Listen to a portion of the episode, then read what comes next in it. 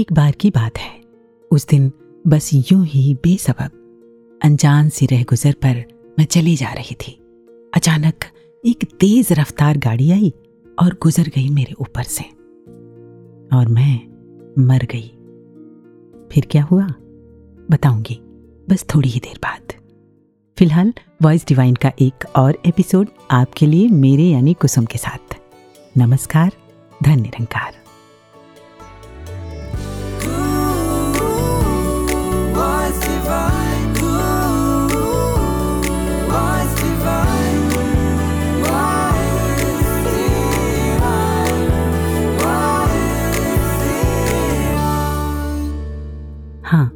वादे के मुताबिक आगे की कहानी या कविता इस तरह से है। मरने के बाद मैंने देखा, मेरे आसपास खड़े रोते बिलखते उन रिश्तों को, जिन्हें जीते जी मुझे देखने की, जीने की, निभाने की फुर्सत ही ना मिली। रो रही थी मेरी बूढ़ी माँ, मेरे बुज़ुर्ग पिता। नहीं बन पाई थी मैं जिनकी अच्छी बेटी। मेरे भाई बहन जिनकी अच्छी बहन बनना था मुझे। मेरी प्यारी सखी, जिसकी प्यारी सखी कहाँ बन पाई थी मैं? न माँ के लिए मेरे वो पड़ोसी, जिन्हें देखकर भी अनदेखा किया था मैंने। मेरे जीवन साथी जिसे निभाया? हाँ या शायद नहीं? और हाँ वहीं किसी की गोद में बिलख रहा था मेरा नन्हा बच्चा, जिसकी कंप्लीट माँ बनना अभी बाकी था। बाकी छूट रहा था बहुत कुछ। माँ की गोद में सिर रखना, पिता का हाथ बटाना भाई बहनों को सहारा देना, बच्चे को बढ़ते देखना, सहेली के साथ घूमना, पार्क में खेलना, नुक्कड़ वाली दुकान से गोलगप्पे खाना, अलमारी में रखी वो किताबें पढ़ना, जिन्हें पढ़ने की अब तक फुर्सत ही ना मिले। और हाँ निरंकार से नाता जोड़ना, संतों की सेवा करना, गुरमत को जीवन में उतारना, और भी बहुत कुछ छूटा जा रहा था। उफ, ये देखकर मेरी रूह काँप उठी। ये क्या किया मैंने? क्यों नहीं अब तक अपने रोल को ठीक से निभा सकी मैं? क्यों इस भाग दौड़ भरी दुनिया में अपनी ज़िंदगी को अच्छी तरह से नहीं जी पाई मैं?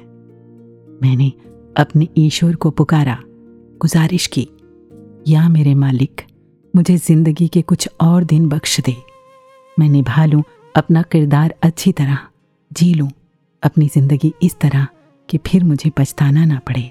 अचानक आँख खुली और देखा एक नया दिन मिल गया था जीने के लिए, अपने किरदार को अच्छी तरह निभाने के लिए। ये आज वही दिन है, मेरे लिए और आपके लिए भी। चलिए, निभाते हैं अपना बेहतर किरदार। जीते हैं अपनी ज़िंदगी कुछ इस तरह कि फिर अंत में ना कहना पड़े कि मालिक मुझे कुछ और दिन बख्श दे। दिल को ये एहसास देने वाले सदगुरु को शीश झुकाते हुए सुनते हैं पावन अवतार बानी का ये शब्द। जिसनु पूरा सतगुर मिलया, निबड़ गया उस लेखा जिसनु पूरा सतगुर मिलया, निबड़ गया उस लेखा चरण लाया, बदल जाए मथे दी रेखा, जिसनू पूरा सतगुर मिलया निबड़ गया है लेखा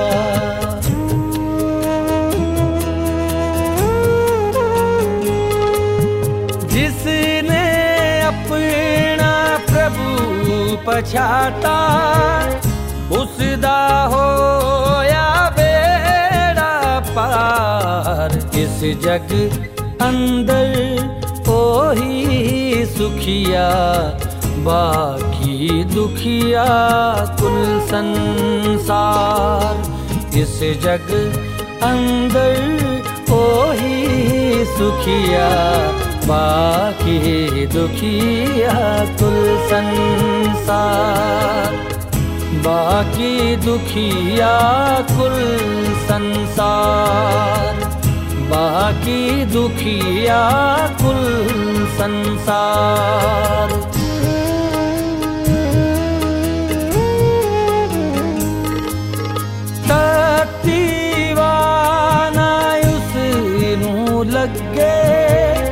जिसते गुर पूरा कृपाल, लोक सुखी पर लोक सुहेला ये थे ओ थे रैंदा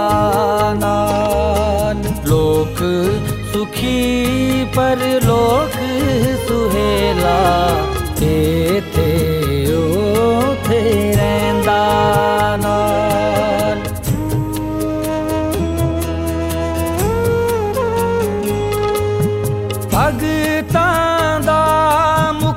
ਮੁਖ ਉਜਲਾ ਹੁੰਦਾ, ਜਗ ਵਿੱਚ ਹੁੰਦੀ ਜੈ ਜੈਕਾਰ, ਨਿੰਦਕਾਂ ਦਾ ਮੂੰਹ ਕਾਲਾ ਹੁੰਦਾ ਪੈਂਦੀ ਜੰਮਾ ਦੀ ਫਿਟਕਾਰ, ਨਿੰਦਕਾਂ ਦਾ ਮੂੰਹ ਕਾਲਾ ਹੁੰਦਾ ਪੈਂਦੀ ਜੰਮਾ ਦੀ ਫਿਟਕਾਰ ਪੈਂਦੀ ਜੰਮਾ ਦੀ ਫਿਟਕਾਰ ਪੈਂਦੀ ਜੰਮਾ ਦੀ ਫਿਟਕਾਰ।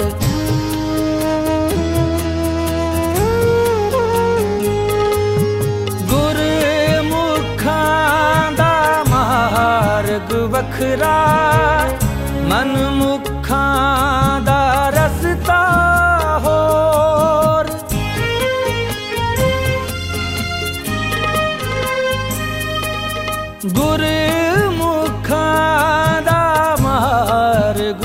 बिखरा मन मुखां दा रस्ता कहे अवतार, सुनो रे संतो, दोहां दी नहीं मिलदी टोर।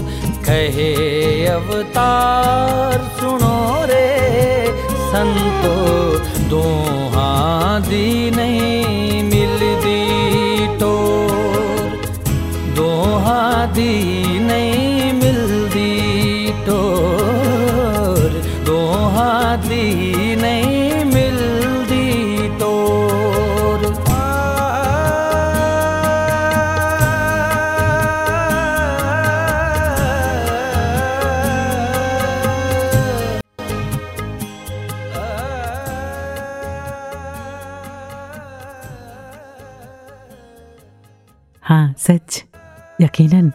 बदल गई मध्य दी रेखा।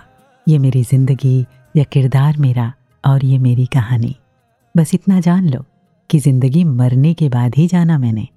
जी हाँ ज़िंदगी क्या है और इस ज़िंदगी में मेरा किरदार, मेरा रोल क्या है? कहीं उस शायर के शेर की तरह तो नहीं कि हासिल ज़िंदगी हसरतों के सिवा कुछ भी नहीं। ये किया नहीं, वो हुआ नहीं, ये मिला नहीं, वो रहा नहीं। ज़िंदगी सिर्फ़ अधूरे सपने, खोए प्यार या दूर किन्हीं ख्वाहिशों की मंजिलों पर नहीं है। ज़िंदगी अभी और यहीं है। ये जो अभी अभी मेरे करीब से कोई गुजरा है ना, उसे एक मुस्कान देने में है ज़िंदगी। वो दूर आसमान में उड़ती चिड़िया को देखते हो ना, उसके पंखों की परवाज में है ज़िंदगी। आज सुबह रास्ते में झाड़ू लगाते जो अंकल दिखे थे ना, उनका हाल पूछने में है ज़िंदगी। स्कूल जाते कुछ बच्चे भी दिखे थे। उन्हें हेलो कहा तो उनकी मुस्कुराती आँखों में थी ज़िंदगी। कुछ सामान उठाए, एक बुज़ुर्ग माता दिखी थी। मैंने कहा, क्या मैं आपकी कुछ मदद कर सकती हूँ? तो उनके कांपते होठों में थी ज़िंदगी। जी हाँ किसी गिरते को उठाने में, किसी को सहारा देने में, किसी का दर्द बांट लेने में है ज़िंदगी। ज़िंदगी किन्हीं शर्तों, दायरों या कुछ खास लोगों तक सीमित नहीं है। कितना कुछ है ज़िंदगी में जिसे विटनेस करना, जिसे छूना बाकी है। वो रोल जिसे मैं और सिर्फ़ मैं ही निभा सकती हूँ और मुझे ही निभाने के लिए भेजा गया है। वो मुझे ही निभाना है। और हाँ मुझे मेरी ही जैसी बनकर निभाना है। किसी दूसरे के जैसी नहीं। हर कोई अपने आप में पूर्ण है, अद्भुत है। प्रॉब्लम तो तब आती है जब कोई किसी दूसरे का रोल निभाना चाहता है, दूसरे के जैसा होना चाहता है, जबकि कहीं ना कहीं हर कोई अलग है। किसी से कोई तुलना, कोई कंपटीशन नहीं। सबकी क्षमताएँ, सबके स्तर अलग अलग हैं। हम किस किस से तुलना या कंपटीशन करेंगे? और अगर किसी और के जैसे बनने की कोशिश भी की ना तो अपनी संभावनाएँ, अपना व्यक्तित्व भी खो जाने का डर है। एक फकीर के पास कोई मिलने गया। उसने कहा, मुझे फला इंसान जैसा बनना है। फकीर ने पहले तो उसे बहुत समझाया, लेकिन जब वो व्यक्ति नहीं माना तो फकीर उस व्यक्ति को एक बाग में लेकर गया और उसे कहा, उस आसमान छूते चिनार के दरख्त को देखते हो? उस व्यक्ति ने कहा हाँ देखता हूँ। फिर फकीर ने कहा, और इस ज़मीन को छूती गुलाब की झाड़ी को? उसने कहा, इसे भी। फकीर बोला, मैं बीस सालों से यहाँ रह रहा हूँ। कभी भी इन झाड़ियों को उन लंबे लंबे पेड़ों से अपनी तुलना करते नहीं देखा। यहाँ हर छोटा बड़ा पेड़ पौधा अपने होने से आनंदित है। कोई किसी के जैसे नहीं होना चाहता। जितनी शिद्दत से गुलाब का फूल खिलता है ना, उतनी ही शिद्दत से एक घास का नन्हा फूल भी खिलता है। चंपा का फूल गुलमोहर नहीं बनना चाहता। वो अपने होने से खुश है और अपने होने से खुश होना, खुद को स्वीकार करना, अपनी ही प्रतिभा को निखारना और अपने किरदार को खूबसूरती से जीना ही उस मालिक को धन्यवाद है जिसने बनाया है। वो शेर भी हम सुनते हैं ना?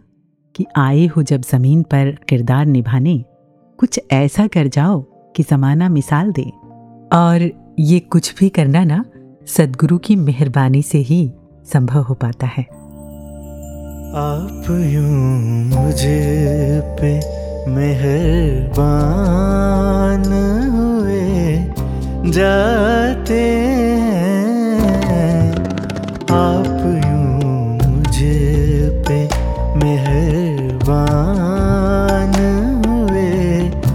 जाते मेरे सब मरहले आसान हुए जाते हैं। आप मुझे पे मेहरबान हुए जाते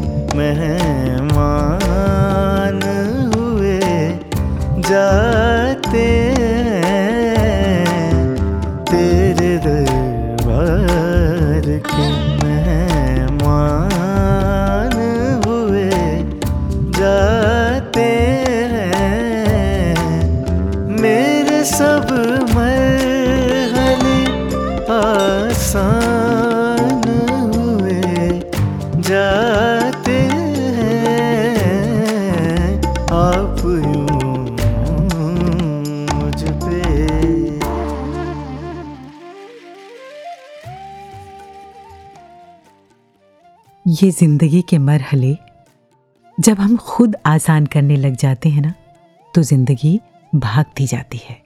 चाहे तो सदगुरु का आसरा लेकर एक प्यार का गीत बना लें, चाहे खेल या फिर संघर्ष। ज़िंदगी है तो एक हवा का झोंका ही ना, जो बहुत तेज़ी से गुजर रहा है और इसे हम रोक भी नहीं सकते। हाँ मगर इसके दिए खट्टे मीठे अनुभव से सीख लेकर आगे की ज़िंदगी संवार सकते हैं। तो चलिए जब माना तब जाना में आदरणीय महात्मा बॉबी सूरा जी से उनका एक एक्सपीरियंस सुनते हैं जो कि बर्मिंघम यूके से हैं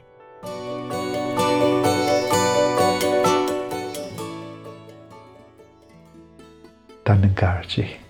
Once I had the company of JRD Satyarthiji, Shastriji, as we lovingly called him, and I had opportunities to drive with him when he was visiting the UK, attending satsangs on a spiritual tour. And he said something to me that stays with me. He said that a Brahmgyani lives within a state of dilemma, of quandary was the word. And I asked him what he meant. And he said that on the one hand, a Brahmgyani, someone who's a very spiritual being, is aware of Nangar, rises above the trials and tribulations, the troubles of the world, almost like rising above the turbulence, like an aeroplane rises above the storm when lightning is hitting and thunder is happening. And I said, Well, what's the quandary, Shastriji? And Shastriji said, On the other hand, a Brahmgyani is very finely attuned, is very, very empathic to the troubles and the difficulties and the strains of the world. Because without that, how could we be authentically compassionate to other people? And I understood what he was trying to say. Because really, as a psychologist, I have come to learn that as a human being, our deepest humanity is where we find our deepest divinity. We cannot be divine unless we have that humanity, that human feeling in our lives. I wanted to share a personal story, a very personal story from my life. One of my daughters, she needed uh, hospitalizing at a young age. The first time she was only three months old, little baby, and then again at two and a half years old, so a little bit older but still very small. She had a congenital heart condition. In my role as uh, her father, obviously I had immense love, and I continue to do so for my child, my daughter. Her pain and her discomfort was really my pain and my discomfort. Only those who love and, and really know the meaning of love can know the truth of this sentiment. Of course, I had the great privilege of uh, Brahmgyan, which helped me and my wife uh, Menka to be resilient in the face of this, this great challenge. And to be honest, we remained strong. Uh, we left everything in the hands of Sadhguru Nirnkar because what else do we have? You know, that was our refuge, our support. And in fact, believe it or not, for the second surgery when she was uh, just under three, two and a half years old, Baba Hardev Singh ji, Mata Svindarji, they were present in the UK. They were actually in Birmingham. So we were in the Children's Hospital in Birmingham. Mata Mataji and Babaji were in Birmingham at the Bhavan, in the same city. And unlike any other spiritual tour, we couldn't get along to any samagam because we were camping at the hospital. My daughter had been through her surgery, open heart surgery, and for eight days she'd been in a medically induced coma. Um, so you can imagine what that was like. The idea was that she could heal before she would be woken. Because, of course, a child might pull at wires and cables and breathing apparatus because they don't know what's going on. What happened one evening in the ICU, um, we called it the PICU, the Pediatric Intensive Care Unit, her vital signs began to crash. The whole of the PICU unit, the ICU unit, became noisy with beeping machinery. Nurses that were shouting and calling for doctors, and then several doctors who came running to the bedside, trying to work out what had gone wrong. And I happened to be there, standing maybe 10 feet, 12 feet away, watching all of this happen. And at that moment, I have to be honest with you that my strength as a Brahmgyani began to waver. It was at that breaking point that I was talking about. Tears welled up, my heart started to race. I couldn't help but think that these might be the very last moments would I be able to hold my child again? Would I feel her warmth? Would I be able to kiss her? Would I be able to hear a voice? All of that was rushing through my mind that this she may never wake up from her coma. Here, a child not yet three might be about to pass into the formless. But then another teaching came into my heart and into my mind. Another time I'd been speaking with Shastriji and he said to me that, Beta, the biggest gift the biggest strength that a Brahmgyani has is that of acceptance. And I have another mentor in my life, Professor Joginder Singh Puri, who we know served the mission in the United States and traveled the whole world many times over. Puri Sahib once said something that also struck a chord with me at that moment. And what he said was that all that a devotee ever has is ardas, a heartfelt prayer. And he used to say that we pray most fully when we are at our most helpless. And I was totally helpless at that moment in time, was I not? And there and then, remembering these devotees, these legendary Mahapurush, and the strength that they had given me, my Simran began. I felt very deeply that in my daughter lying on that hospital bed was the presence of the Almighty, pervading, all pervading Spirit Nirankar. And then as I watched, the thought arose that even within the doctors and nurses working to stabilize her, it was only the same Spirit at work. They were also animated by the formless. And as I looked further and felt further, I experienced that even with me, the Father that was watching this all of this event unfolding, it was also the same spirit of Nangar within me, the in fact the all-pervading Father that was watching, that was at work.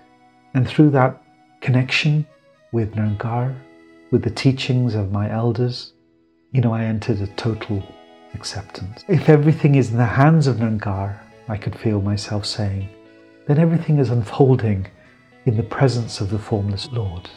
Everything is happening within His will. And my role at that moment was simply to flow, to accept, and even to be thankful for the time that had been blessed. There was nothing further that I could ask or do or expect. But that was a very wonderful, contented, peaceful feeling in spite of the circumstances. And you know, I will never forget those moments, the way Nirankar speaks to us through his devotees.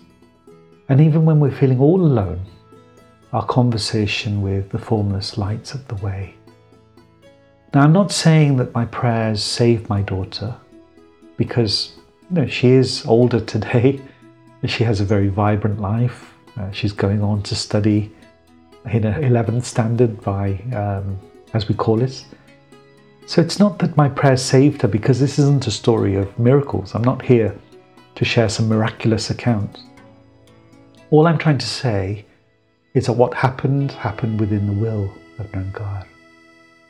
And when we rely on God, and we rely on God alone, we gain an immovable acceptance of all that comes to pass.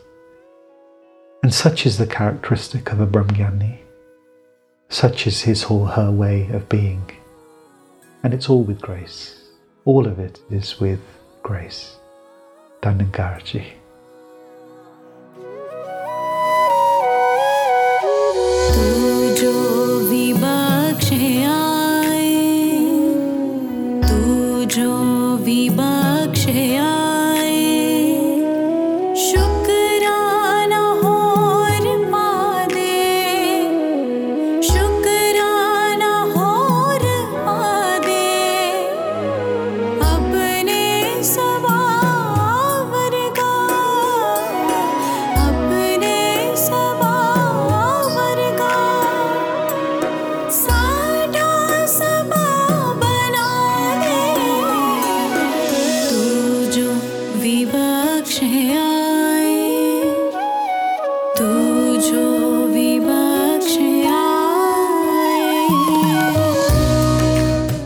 कितना प्यारा गीत था ना ये?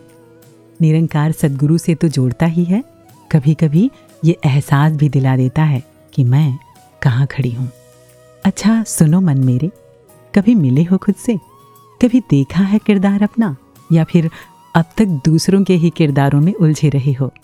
अगर मैं लिख दूँ कहानी तुम्हारी तो सुन पाओगे अपनी कही बातें? सह पाओगे अपना व्यवहार? जो तुमने दूसरों से किया, देख पाओगे अपना रूप? इसलिए ये ज़रूरी है कि हम कभी कभी खुद से भी मिलते रहें और देखते रहें किरदार अपना अपना। कमाल की बात तो ये है कि जब मेरा किरदार गलत होता है ना तो भी ये मन खुद को तर्क देकर समझा देता है। नहीं, मैं गलत कहाँ? मैं तो मजबूर थी। आखिर जिम्मेदारियाँ भी तो निभानी हैं और वैसे भी सबको खुश कहाँ रखा जा सकता है? जी, मैंने तो उसके भले के लिए ही कहा था। उसकी तो आदत है बात बात पर रोना। और तो और, लोग तो यहाँ तक तर्क दे देते हैं कि सब कुछ तो परमात्मा करवा रहा है तो मैं गलत कहा? ये कहने वाले भूल जाते हैं कि श्रीमद् भागवत गीता में कर्मों को प्रधानता और स्वतंत्रता दी गई है। और साथ ही भगवान श्री कृष्ण ने ये भी कहा है कि अश्वमेव भोक्तव्यम कर्म कीर्तम शुभा शुभम यानी अपने शुभ अशुभ कर्मों का फल भोगना ही पड़ता है।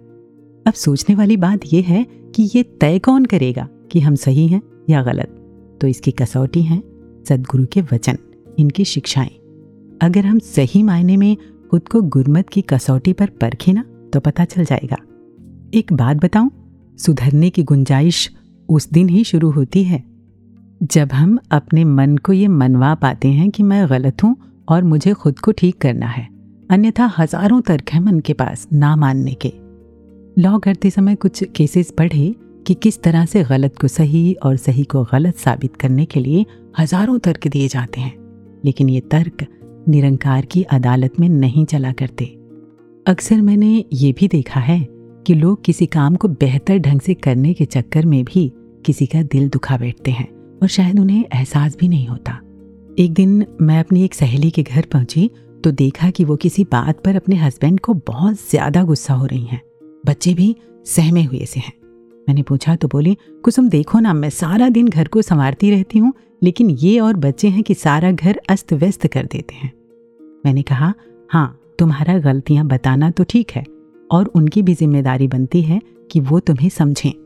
लेकिन इस बात को लेकर घर में कलह करना और खुद को तकलीफ़ देना, ये कहाँ की समझदारी है? ये जो तुम घर को संवारती रहती हो ना, अच्छी बात है, ज़रूरी भी है, लेकिन हाँ इसकी वजह से जो दिलों को दुखा रही हो, ये ज़रूर कहीं तो नोट किया जा रहा होगा। इसलिए अपनी क्षमता के अनुसार ही काम करो और सोच समझ कर व्यवहार करो।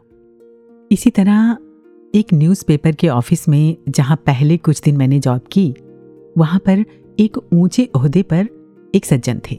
लोग उनसे बहुत डरा करते, क्योंकि उनका लहजा बहुत ही कड़वा था। एक दिन मैंने उनसे कहा, सर, आपको देखकर डर लगता है। आप इतने सख्त क्यों रहते हैं? तो वो बोले, रखना पड़ता है खुद को, नहीं तो लोग दबाने की कोशिश करेंगे, लेकिन मेरे भाव अच्छे हैं। मैंने कहा, सर, आपके भाव सिर्फ़ आप देख रहे हैं, दूसरा आपका व्यवहार देख रहा है। मुझे लगता है भाव और व्यवहार एक होने चाहिए। इसी तरह एक बार एक डॉक्टर से मिलना था। किसी ने बताया, डॉक्टर तो अच्छे हैं, लेकिन बहुत गुस्से वाले हैं। उनसे कम ही बात करना। खैर डॉक्टर से भी बात की तो उनके पास भी खुद को सही साबित करने का तर्क था। हैरत होती है ये देखकर कि घर में बच्चे पेरेंट्स से डर रहे हैं, स्कूल में टीचर से डर रहे हैं, ऑफ़िस में बॉस से डर लगता है, अस्पताल में डॉक्टर से डर लगता है। हालाँकि हर कोई ऐसा नहीं करता, लेकिन जो करते हैं ना, उन्हें याद रखना चाहिए कि जो काम आप कर रहे हैं, वो दुनिया तक, ज़िंदगी तक ही सीमित है। लेकिन उस काम को करने में जो दिलों को दुखाने वाला व्यवहार कर रहे हैं ना, उसका असर बहुत दूर तक जाएगा। वो किसी फ़िल्म का गीत भी है। आदमी जो सुनता है, आदमी जो कहता है, ज़िंदगी भर वो सदाएँ पीछा करती हैं। आदमी जो देता है, आदमी जो लेता है, ज़िंदगी भर वो दुआएँ पीछा करती हैं। हालाँकि मैं जानती हूँ कि कई बार ऐसी बहुत सी परिस्थितियाँ बन जाती हैं, जहाँ खुद को विनम्र और प्रेम पूर्ण रख पाना मुश्किल हो जाता है। ऐसी परिस्थिति में संत कबीर दास जी ने कहा है, कबीरा, आप ठगाइए और न ठगिए कोई आप ठगे सुख होते हैं और ठगे दुख होए मतलब धोखा खा लेना, लेकिन किसी को देना मत। धोखा खाने वाला सुख पाता है, जबकि धोखा देने वाला दुख के सिवा कुछ भी नहीं पाता। अगर मैं अपनी बात करूँ तो जब कभी मेरे लिए इस तरह की कठिन परिस्थिति आती है ना तो मैं खुद को एक कहानी में देखती हूँ। कुसुम एक कहानी का किरदार है। वो मेरा आइडल है। अब इस नेगेटिव सिचुएशन में उसे क्या करना चाहिए? ज़ाहिर सी बात है कि अब वो अच्छा ही रिएक्ट करेगी, क्योंकि वो जो आपका आदर्श है, आप उससे बुरे बर्ताव की उम्मीद तो बिल्कुल भी नहीं कर सकते, है ना? अगर कभी आपके साथ इस तरह की सिचुएशन आए तो आप भी ऐसा करके देखिएगा, यकीनन, तब आप अपना बहुत अच्छा रोल निभा पाएँगे। आखिर वैसे भी एक दिन हम सभी को कहानी ही तो बन जाना है। याद रखें, सबकी ज़िंदगी में उतार चढ़ाव हैं। सभी को कभी ना कभी मुश्किल भरी परिस्थितियों का, चुनौतियों का सामना करना ही पड़ता है। ऐसी ही रही है उनकी ज़िंदगी भी, जिन्हें आज हम पूछते हैं और ऐसी ही है हमारी ज़िंदगी भी। तो आइए, हम भी अपने ही हाथों से लिखें अपनी ज़िंदगी की कहानी, अपने किरदार की खुशनुमा कहानी।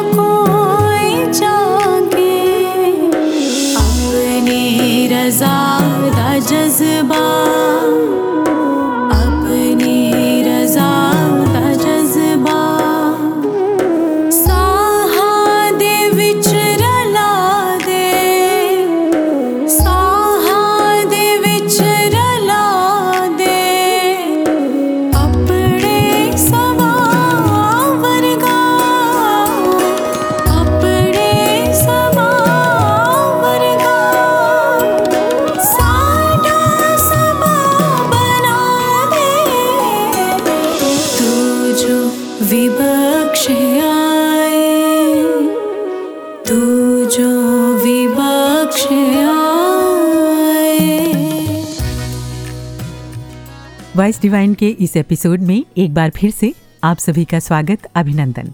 बात हो रही है ज़िंदगी की, किरदार की और अपनी पहचान की। चलिए आगे बढ़ते हैं। आगे के सफ़र में हमारे साथ अर्चना जी जुड़ रही हैं।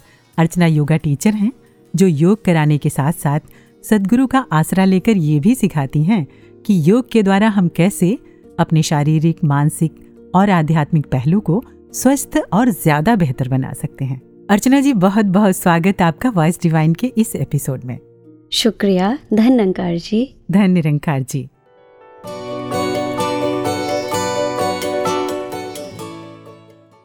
अर्चना जी सबसे पहले तो हम आपसे आपकी योगा की जर्नी के बारे में जानना चाहते हैं।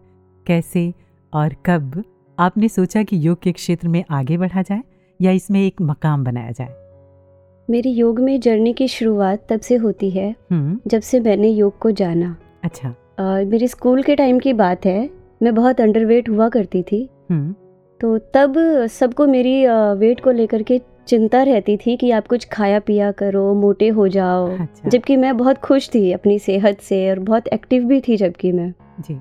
लेकिन उन सब की चिंता को देखते हुए मेरे अंदर हीन भावना आने लग गई कि मुझे कुछ ना कुछ अपने लिए हाँ। करना पड़ेगा। कैसे भी करके मुझे वेट गेन करना होगा। जी। तो और तब से फिर मैंने योग करना शुरू किया और योग को मैं सिर्फ़ एक आसन और प्राणायाम का कॉम्बिनेशन समझ के ही करती थी। उस वक्त मुझे इतनी जानकारी नहीं थी योग के हम्म। बारे में बस अपने से मतलब था कि मुझे वेट गेन करना है। तो मैं वो करने लग गई और उसके साथ कुछ डाइट वगैरह भी फॉलो करने लग गई। बहुत मतलब एक्स्ट्रा खाने लग गई। तो उस वक्त मैं योगासन करती रहती थी करती रहती थी लेकिन जब मैं प्राणायाम करती थी आसन के बाद कुछ देर के लिए ही सही में आँखें बंद करती थी इनहेल करती थी एक्सेल करती थी तो वो एक पल ऐसा होता था मानो जैसे सब कुछ ठहर गया है। अच्छा। कि आसपास कोई चिंता नहीं है कुछ भी नहीं है। एक सुकून की अवस्था। सुकून की अवस्था। हम्म। तो उस वक्त इतना डिटेल नहीं जान पाई लेकिन हाँ एक सुकून महसूस कर लेती थी। अच्छा। पर ध्यान नहीं दिया। तो ऐसे ही करते करते मेरा स्कूल निकला कॉलेज निकला ग्रेजुएशन भी कर लिया मैंने। और ग्रेजुएशन के वक्त मैं करियर को लेके चिंतित थी कि मुझे क्या करना है तो उस वक्त मेरा कोई फोकस नहीं था बस ऐसे ही कुछ भी कर रही थी। अच्छा। ग्रेजुएशन किया कॉम्पिटिटिव एग्ज़ाम्स देती रही कभी बैंक में जॉब किया फिर अब टाइम निकलता जा रहा है करियर भी बनाना है। अच्छा। तो इसमें मेरे भाई ने मेरी बहुत मदद की। उसने मुझे एक करियर काउंसलिंग के बारे में बताया। मैंने अपनी करियर काउंसलिंग कराई। तो वहाँ से मैंने जाना कि मैं अपना योग में करियर बना सकती हूँ। अच्छा। जबकि योग मेरे अंदर था लेकिन मैं नहीं जानती थी। हाँ कई बार होता है हाँ इंटरेस्ट है ये मैं नहीं जानती थी। हम्म, तो फिर वहाँ से मैंने योग के बारे में सोचा तो अब कैसे किया जाए? हम्म, तो उस वक्त कोर्सेस इतने आए भी नहीं थे तो इंटरनेट पे बहुत सर्च करके फिर मैंने पीजी डिप्लोमा इन योग किया। दिल्ली में ही कैलाश कॉलोनी में ये चंद्रा कॉलेज है। अच्छा। वहाँ से मैंने किया। फिर उसके बाद इंटरेस्ट बढ़ता गया। फिर मैंने कुछ सर्टिफिकेट कोर्सेज किए। अच्छा। अब मैं इसमें हायर स्टडीज़ करना चाहती थी। हम्म। तो जब तक मुझे रास्ते नहीं मिल रहे थे तो मुझे कनेक्ट रहना था योग से। तो मैं कुछ ना कुछ करती रहती थी। तो सर्टिफिकेट्स कोर्स किए फिर योग क्लासेस भी देने लग गई। फिर मैंने एमए के लिए अप्लाई किया उसके लिए मैं उत्तराखंड गई अच्छा। श्रीनगर। हम्म। तो वहाँ H N B G U है जो सेंट्रल यूनिवर्सिटी है। वहाँ से मैंने मास्टर किया योग में। तो अब जा कर के मैं स्थिर हो गई हूँ। और अब भी अगर कोई मुझे कहता है कि तुम अंडर वेट हो तो अब मेरे पास देने के लिए जवाब भी होता है अच्छा। कि मैं अंडर वेट नहीं हूँ मैं बिल्कुल स्वस्थ हूँ। क्या बात है। वो तो आप पहले से ही थी अर्चना जी और योग ने आपको कॉन्फिडेंस दिया है ना? जी। तो योग के और क्या क्या फ़ायदे हैं और ये किस तरह से काम करता है? कुसुम जी हम्म, योग का क्षेत्र बहुत बड़ा है। जी। इतने कम समय में हम पूरी जानकारी नहीं ले पाएँगे लेकिन मैं फिर भी कोशिश करती हूँ। जैसे मैंने श्रीमद् भगवद गीता या योग सूत्र पढ़ा है तो योग सूत्र में एक श्लोक है योगश चित्त वृत्ति निरोधा। इसका मतलब है चित्त की जो वृत्तियाँ हैं हम्म, उन्हें नियंत्रित करना ही योग है। मान लीजिए एक समुद्र है हम्म, जिसमें लहरें उठी हुई चित्त को हम समुद्र मान रहे हैं और जो लहरें हैं वो वृत्तियाँ हैं। तो जब वो वृत्तियाँ रुक जाएँगी समुद्र जब शांत होकर के चल रहा होता है इसी तरह से जब हमारा मन शांत हो जाएगा मीन्स हमारे मन में कोई भी वृत्तियाँ नहीं रहेंगी उस हम्म। वृत्तियों को हमने हैंडल करना सीख लिया है तब हमने योग को समझ लिया है। तो जैसे आपने पूछा कि ये कैसे काम करता है जी। तो जैसे योग शास्त्र में मेंशन है कि यम नियम आसन प्राणायाम प्रत्याहार धारणा ध्यान समाधि ये अच्छा। बहुत बड़ा है। हम्म, तो हम इसको आसान शब्दों में समझना चाहेंगे कि यम और नियम में क्या है जो हमारे बेसिक बिहेवियर्स है मान लीजिए। घर में समाज में या देश में या पूरे विश्व में हम हमारा बिहेवियर कैसा है? पॉजिटिव की तरफ़ है या नेगेटिव की तरफ़ है? क्योंकि ये जो है एक नेचुरल बिहेवियर्स हैं जो सब में होंगे। अच्छा। तो हमें अभ्यास के थ्रू इन पर अपने आप को नियंत्रण करते चलना है। फिर जब हम यम नियम में सफल हो जाते हैं तब आता है आसन। यम नियम करते हुए हम्म, जब हम आसन पे आते हैं तो उसमें कई शारीरिक क्रियाएँ होती है जैसे पादस्थ आसन या शीर्षासन। आसन करते वक्त सांसों पर भी ध्यान देना है। अच्छा। जब हम फोकस करते हैं तो हम धीरे धीरे आसनों के अंदर होते जाते हैं। हम्म, तो जब हम इन आसनों में सफल होते जाते हैं तब नेक्स्ट आता है प्राणायाम। अच्छा। आसनों से हमने थोड़ा सा सांसों पर कंट्रोल करना सीखा। हम्म। शारीरिक क्रिया करते करते तो जब हम प्राणायाम करते हैं तो उसमें पूरा का पूरा फोकस हमारे ब्रीदिंग पर होता है। जो हम साँसें ले रहे हैं छोड़ रहे हैं उस पर पूरा नियंत्रण करना होता है। फिर अगला स्टेप होता है प्रत्याहार जिसमें हम सीखते हैं अपने इंद्रियों को जो हमारी फाइव सेंसेस है उन्हें अंदर की ओर लेना। प्राणायाम तक हम एक तरह से बाह्य योग कर रहे थे। जी। और प्रत्याहार में अब हम अंतर्मुखी होना सीख रहे हैं। हम्म, इसमें अंतर्मुखी होते सीखते हुए फिर हम जाते हैं धारणा ध्यान समाधि पर। अच्छा। तो जब हम प्रत्याहार में सीख जाते हैं अंतर्मुखी होना तो हमारे लिए ध्यान करना आसान हो जाता है। फिर हम अपनी सांसों में एक लय बना पाते हैं हम्म, और परमात्मा से जुड़ पाते हैं। जी। अर्चना मैंने सुना है योग से हमारे शरीर में हैप्पी हार्मोन्स रिलीज़ होते हैं और फिर इंसान अंदर से ही फील गुड महसूस करता है। तो वो कौन सा योग है या आसन है? जब हम हम्म, योग के शारीरिक और मानसिक अभ्यास में आते हैं हम्म, और रेगुलरली आसन प्राणायाम करते हैं तो हमारे शरीर में ऑक्सीटोसिन डोपामाइन मेलाटोनिन और सेरोटोनिन जैसे हार्मोन्स रिलीज़ होते हैं हम्म, जिससे बिना किसी वजह के इंसान खुश रहने लगता है। अच्छा। जो कि इंसान का मूल स्वभाव होना चाहिए। तो ज़ाहिर सी बात है कि हम्म, जब हम योगासन और प्राणायाम रेगुलरली कर रहे हैं जी। तो हम खुश रहना ऑटोमेटिकली ही सीख जाते हैं। बिल्कुल। आप तो जानती हैं कि आजकल हम सभी भाग दौड़ भरी ज़िंदगी जी रहे हैं तो बहुत मुश्किल होता है ऐसे में योग या एक्सरसाइज के लिए टाइम निकाल पाना। कोई ऐसा योग या आसन हमारे सुनने वालों को बताएँ जो कम से कम समय में किया जा सके। जी ये बात तो मैंने भी बहुत सुनी है। जैसे हम कभी किसी को कहते हैं कि अगर कोई प्रॉब्लम बता रहा है तो हम उन्हें ये सोल्यूशन बताते हैं कि योग आसन कीजिए प्राणायाम कीजिए तो वही हम्म। कहते हैं कि हमारे पास समय नहीं है। जी। पर मेरा ये मानना है इंसान को सबसे पहले खुद से प्यार करना चाहिए। अगर उन्हें खुद से प्यार है तो वो अपने लिए आधा घंटा तो ज़रूर निकालेंगे। अच्छा। और अगर वो आधा घंटा निकाल सकते हैं तो उस आधे घंटे में हम आसन प्राणायाम और ध्यान इन तीनों का कॉम्बिनेशन बना करके उसे कर सकते हैं रेगुलरली तो उसके बेनिफिट्स दिखते हैं। जी। एक और सवाल अर्चना जी। अगर कोई इस फ़ील्ड में जाना चाहे इसे प्रोफेशनली अपनाना चाहे तो आप उनके लिए क्या गाइडलाइंस देना चाहेंगे? सबसे पहले वो इस फ़ील्ड में आना क्यों चाहते हैं? अच्छा। जब जवाब मिल जाए तो ज़रूर इस फ़ील्ड में आए और इस फ़ील्ड में आने के लिए अब वही नॉर्मल तरीके से रास्ते हैं। जैसे ट्वेल्थ कर लिया तो ट्वेल्थ के बाद बी और बीएससी का ऑप्शन है। फिर उसके बाद एम एम का ऑप्शन है। अच्छा। पीएचडी का भी ऑप्शन है। हम्म। और फिर शॉर्ट टर्म कोर्सेज भी कर सकते हैं। जैसे वन मंथ सर्टिफिकेट कोर्स कर लिया या थ्री मंथ सर्टिफिकेट कोर्सेज कर लिए।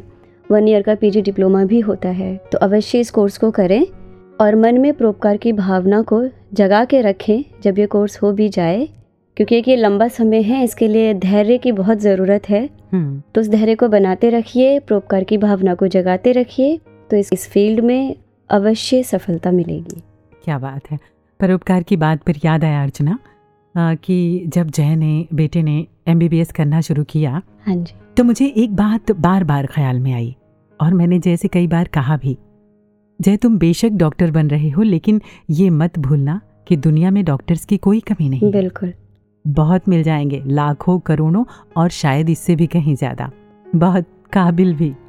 लेकिन हाँ याद रखना कमी है और बहुत कमी है काबिलियत के साथ साथ अच्छे और परोपकारी डॉक्टर्स की। बिल्कुल सही जी। जिनमें दया करुणा इंसानियत की भावना हो। हो सके तो तुम वो बनना जिसकी कमी है। हाँ जी। वरना तो बाबा हरदेव सिंह जी महाराज भी अक्सर वो शेर कहा करते थे ना? घरों पे नाम थे नामों के साथ ओहदे थे। बहुत तलाश किया मगर आदमी ना मिला। क्या बात है? अगर किसी को भी गुणों के साथ ऊंचाइयाँ हासिल करनी है तो ही मुबारक है। जी कुछ भी बनो मुबारक है पर पहले इंसान बनो। यकीनन पहले इंसान बनो। अर्चना जी आप स्टूडियो में अपना कीमती समय निकाल कर आई और हमसे हमारे सुनने वालों से योग के बारे में इतनी बेहतरीन जानकारी साझा की। आपका बहुत बहुत शुक्रिया। जी शुक्रिया आपका वॉइस डिवाइन टीम का और सभी सुनने वालों का। धन निरंकार जी। धन निरंकार जी।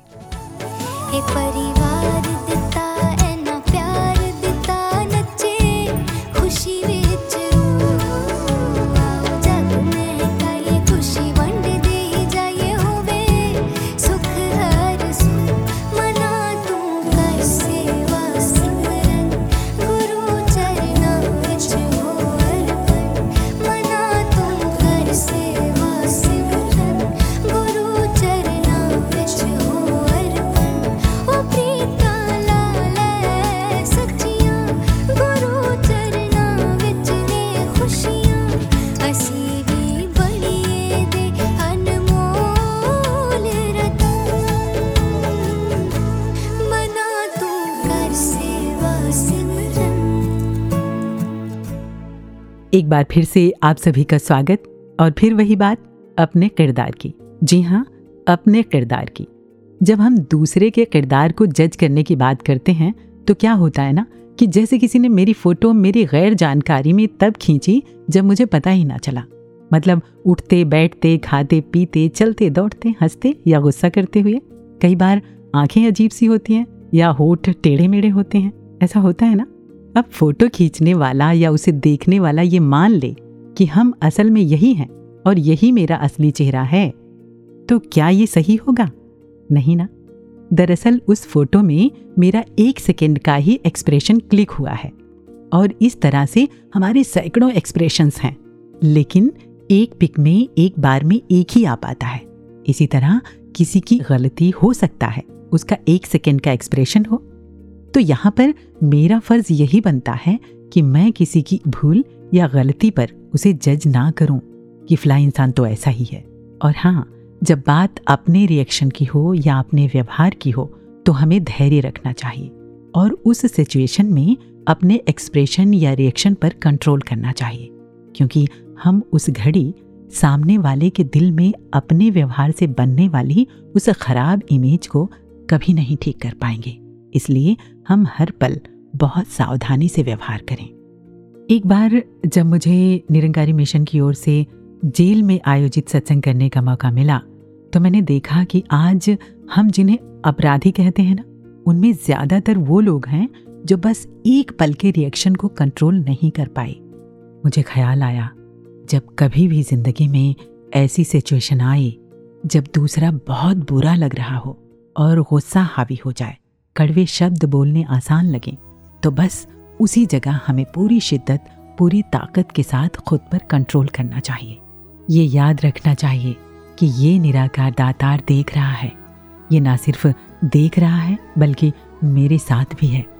और उस समय इसका साथ ले लेना, सदगुरु की शिक्षाओं को याद कर लेना ही समझदारी है।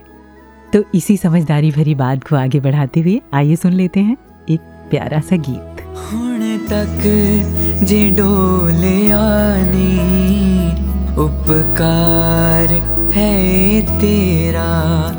ਹੁਣ ਤੱਕ ਜੇ ਡੋਲਿਆ ਨੀ ਉਪਕਾਰ ਹੈ ਤੇਰਾ। ਮੈਨੂੰ ਖੰਗੋਲਿਆ ਨਹੀਂ ਮੈਨੂੰ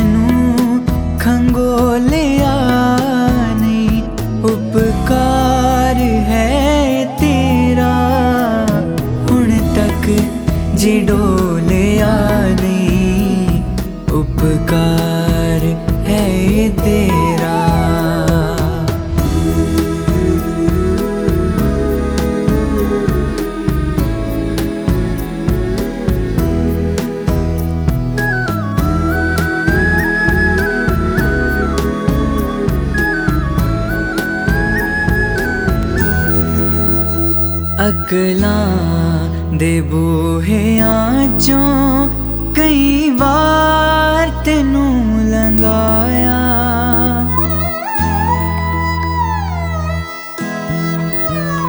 अकलां दे बूहेआं चों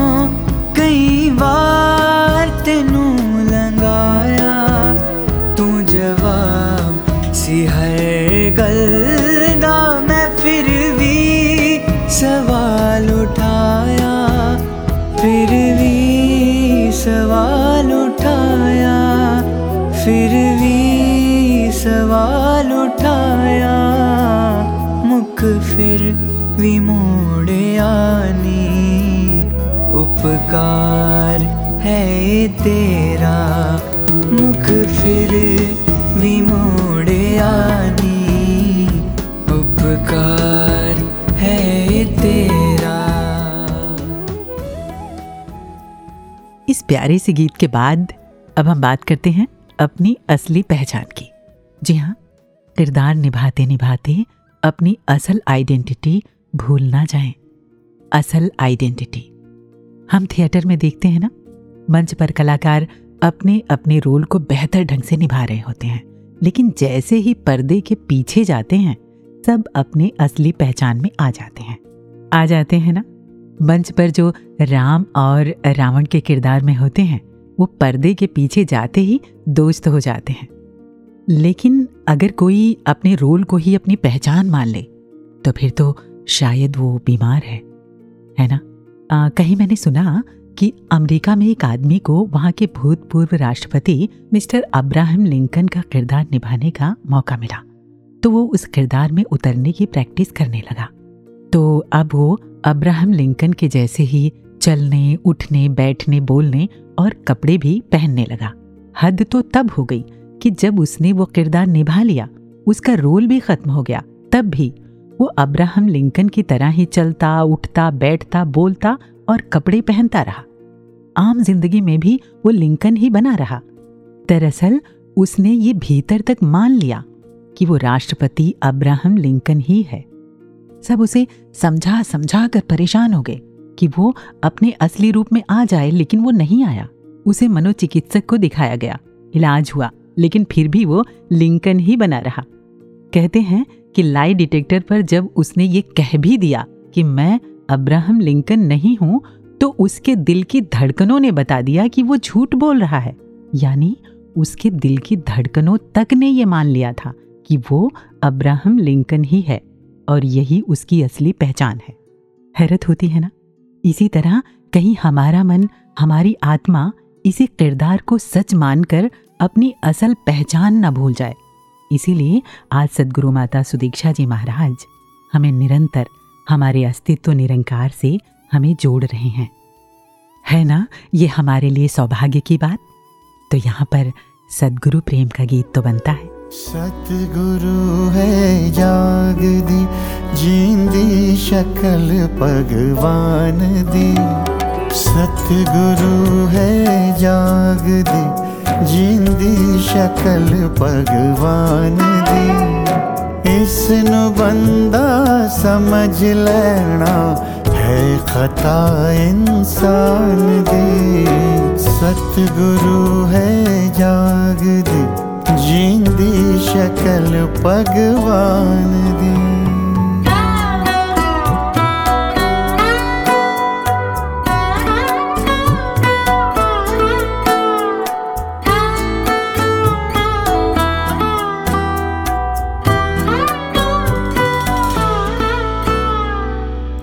ऊंच नहीं, कुछ नीच नहीं। ए दो अवस्थावान बस। ऊंच नहीं, कुछ नीच नहीं। ए दो अवस्थावान बस। ऊंच नहीं, कुछ नीच नहीं। ए दो अवस्थावान बस। पर अवस्था है न दो हाथों, सहज दरम्यान दी। सतगुरु है, जाग दी, जींदी शक्ल भगवान दी। इसी प्यारे से गीत की तरह हमें एक प्यारी शिक्षा दे रहे हैं ये प्यारे प्यारे रंगमंच के कलाकार। हमारे अगले सेगमेंट, रंगमंच से में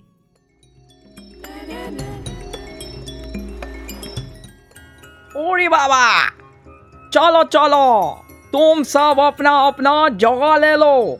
हम एक कोई प्रैक्टिस करेगा। भावेश तुम रेडी है? Yes sir yes sir I am ready sir okay and action Salim हम तुमसे मिलना चाहते थे।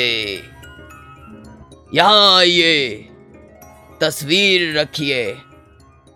कट ओरी बाबा, क्या करता है तुम? तस्वीर नहीं, तशरीफ़ होता है। बैठने के लिए बोलता है। आगे बढ़ो। ना ना जिल्लेला ही मैं नहीं आऊँगा। मैं यहाँ आपसे गुटरगु करने नहीं आया। कट क्या करता है तुम? गुटरगु ना ही गुफ्तगु होता है। आगे बढ़ो।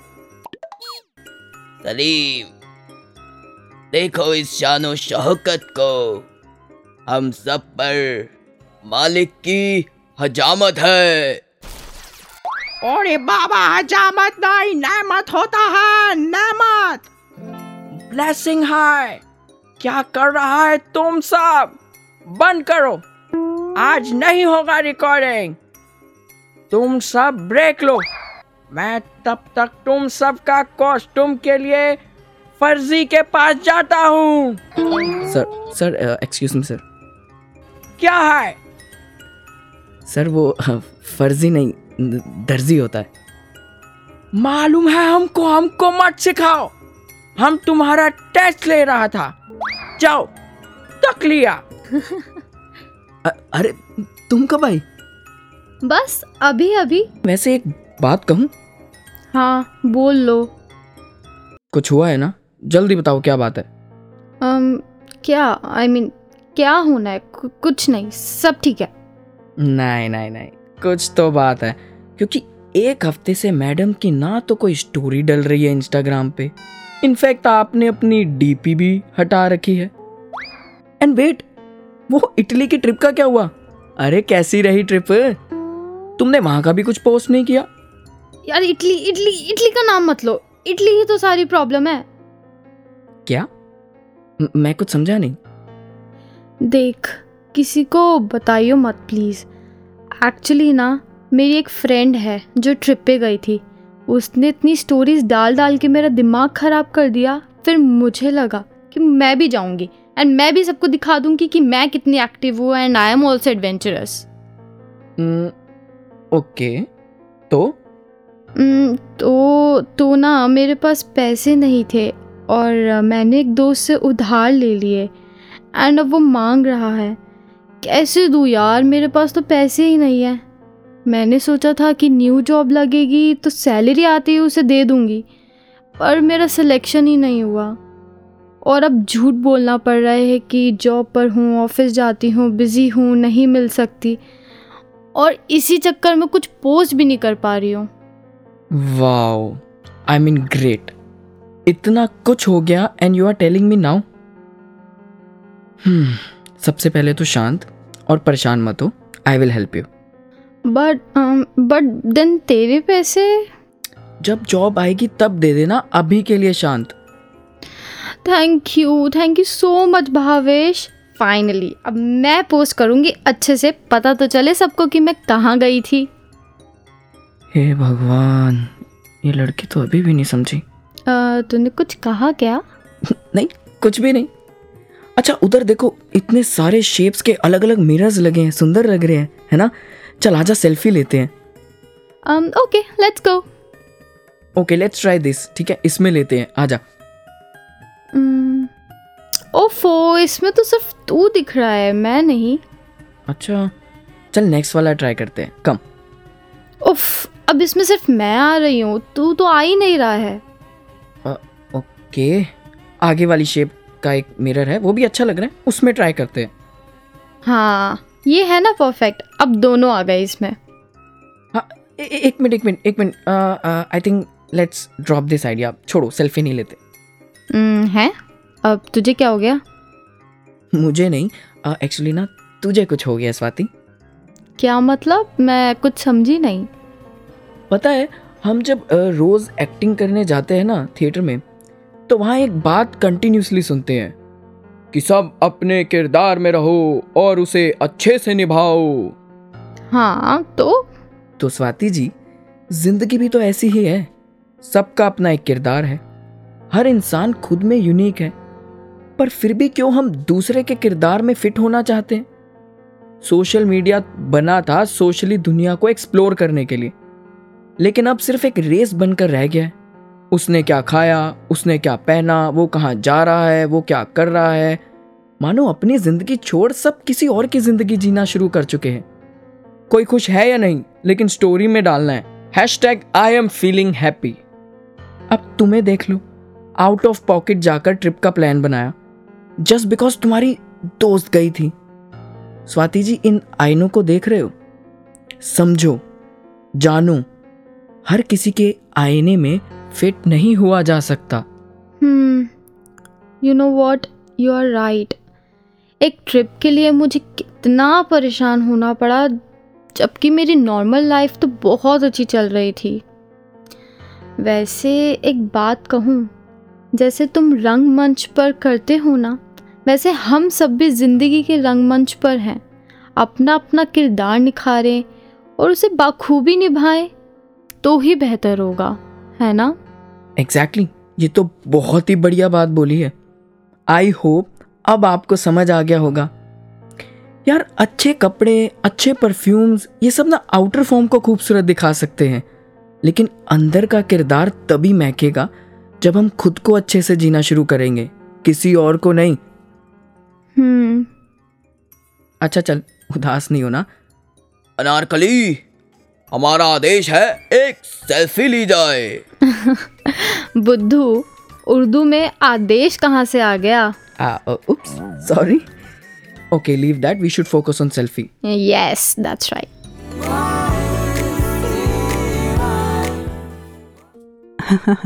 क्या बात है बहुत खूब। ये हमारी ज़िंदगी भी हमारा रोल ही तो है जिसे हम सब निभा रहे हैं। लेकिन इस ज़िंदगी के पीछे हम सब एक हैं। एक ही पहचान है हमारी। ये जिसे हम मैं कह रहे हैं ना, ये सिर्फ़ एक मेमोरी भर ही है। वो गूगल असिस्टेंट होता है ना, फ़ोन में। एक दिन मेरी नीस मिष्टी गूगल असिस्टेंट से पूछ रही थी, मेरा नाम क्या है? उसने पहले उसे बता रखा था। तो गूगल असिस्टेंट ने बता दिया, आपका नाम मिष्ठी है। फिर मिष्ठी ने पूछा, मेरी मौसी का नाम क्या है? उसने कहा मुझे आपकी मौसी के नाम के बारे में कोई जानकारी नहीं है। मैं सोचने लगी, जिस प्रकार गूगल असिस्टेंट की अपनी कोई पहचान, कोई जानकारी नहीं होती, वो तो बस एक मेमोरी भर है। जितनी जानकारी हम उसमें फ़ीड करते हैं, वो बस उतना ही बता पाती है। इसी प्रकार, अब हम खुद को ही ले लें। अगर किसी व्यक्ति, वस्तु या जगह के बारे में हमने देखा, सुना या पढ़ा है तो ही हम उसके बारे में बता पाएँगे। लेकिन अगर देखा, सुना या पढ़ा नहीं है तो नहीं बता पाएँगे। हमने जब जन्म लिया तो कितने कोरे थे हम, कितने मासूम थे। फिर जैसे जैसे जो जो चीज़ें हमने देखा, सुना या महसूस किया, उसी को परत दर परत अपने भीतर उतारते चले गए। और हमने ये मान लिया कि ये हमारी नॉलेज है, ये हमारी पहचान है। कौन सी नॉलेज कैसी पहचान? कहाँ से लेकर आई और ये हमने लिया किससे? अपने ही जैसे किसी दूसरे इंसान से ही ना? फिर ये मेरी पहचान या मैं कैसे हो गई? ये जिसे आज हम मैं कह रहे हैं, या अपनी पहचान बता रहे हैं ना? या जिसे हम मान रहे हैं कि मैं हूँ? ये बस केवल एक मेमोरी भर ही है, और यही मेरी उस असल पहचान से मुझे मिलने नहीं देती। वो शेर है ना? मैं अपनी राह में दीवार बन के बैठा हूँ। वो मुझसे मिलने किस रास्ते से आएगा? हम दरअसल कुछ भी नहीं जानते। अपने पास पड़े एक दिन के एक पत्थर या एक जर्रे के बारे में भी हमारे पास कोई जानकारी नहीं है कि ये दरअसल है क्या। जो दूसरों ने नाम दिया, जो बताया, हमने सिर्फ़ वही जाना है। ये सारी की सारी जानकारियाँ हमारी ही बनाई हुई हैं, जिन पर आज हम अभिमान करते हैं। गलत व्याख्याएँ हैं ये। तभी तो सुकरात ने कहा कि मैं बस इतना ही जानता हूँ कि मैं कुछ नहीं जानता। इसका मतलब ये नहीं कि दुनियावी ज्ञान या सुविधाएँ हासिल ना करें। इसका मतलब केवल और केवल इतना ही है कि दुनियावी ज्ञान या उपलब्धियों को ही सब कुछ ना समझ कर बैठ जाएँ। हमारी असल पहचान, जो हमारे सदगुरु ने हमें बताया, उसे हर सांस में याद रखें। वही पहचान, जिसके लिए आदि शंकराचार्य जी ने कहा अहम ब्रह्मास्मि। यानी मैं ब्रह्म हूँ। और मंसूर अलहलाज ने कहा अन लहक, यानी मैं और अल्लाह अलग नहीं। और जब ये भाव ज़िंदगी में उतर जाता है ना तो हर सांस में सदगुरु की मेहरबानियों के गीत होते हैं।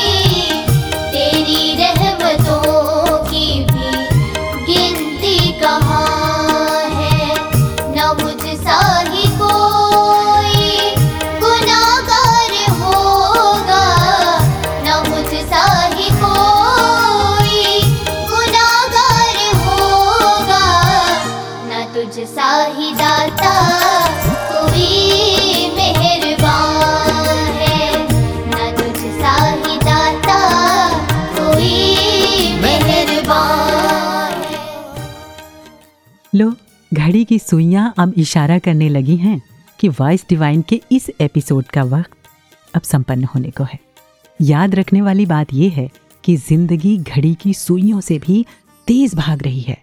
पिछले दिनों इंडिया के एक फ़ेमस बिजनेसमैन ने सोशल मीडिया पर एक पोस्ट डाली, जिसमें कुछ बर्फ़ के पुतले थे और वो लगातार मेल्ट हो रहे थे।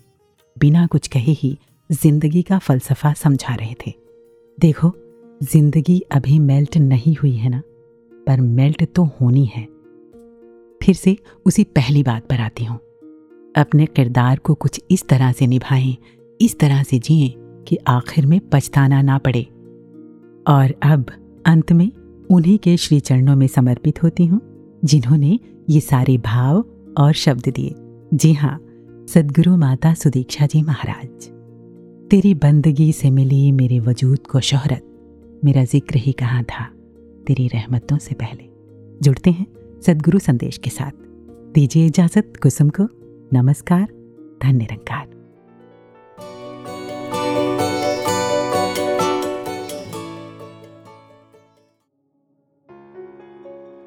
जितने भी एक भक्त महापुरुष रहे हैं, उन्होंने किसी न किसी रूप में जो भी ये बलिदान दिए हैं, या अपने आप को उस राह पे, भक्ति की डगर पे एक चलाया है।